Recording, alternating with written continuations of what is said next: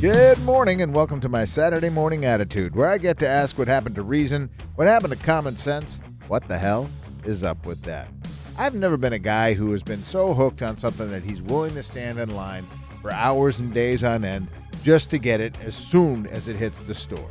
So when I read this story, honestly, it made no sense to me because a design company called MSCHF in Brooklyn just released a new limited edition line of Nike shoes called the Jesus Shoes, and they're filled with holy water. All they really are white 97 Air Max Nikes with a crucifix weaved into the laces, frankincense-scented insoles, who knew, and a turquoise-tinted holy water from the Jordan River injected into the see-through air bubbles above the soles. The shoes also have MT 1425 printed on them, which is a reference to Matthew 14:25, which is a Bible passage about Jesus walking on water.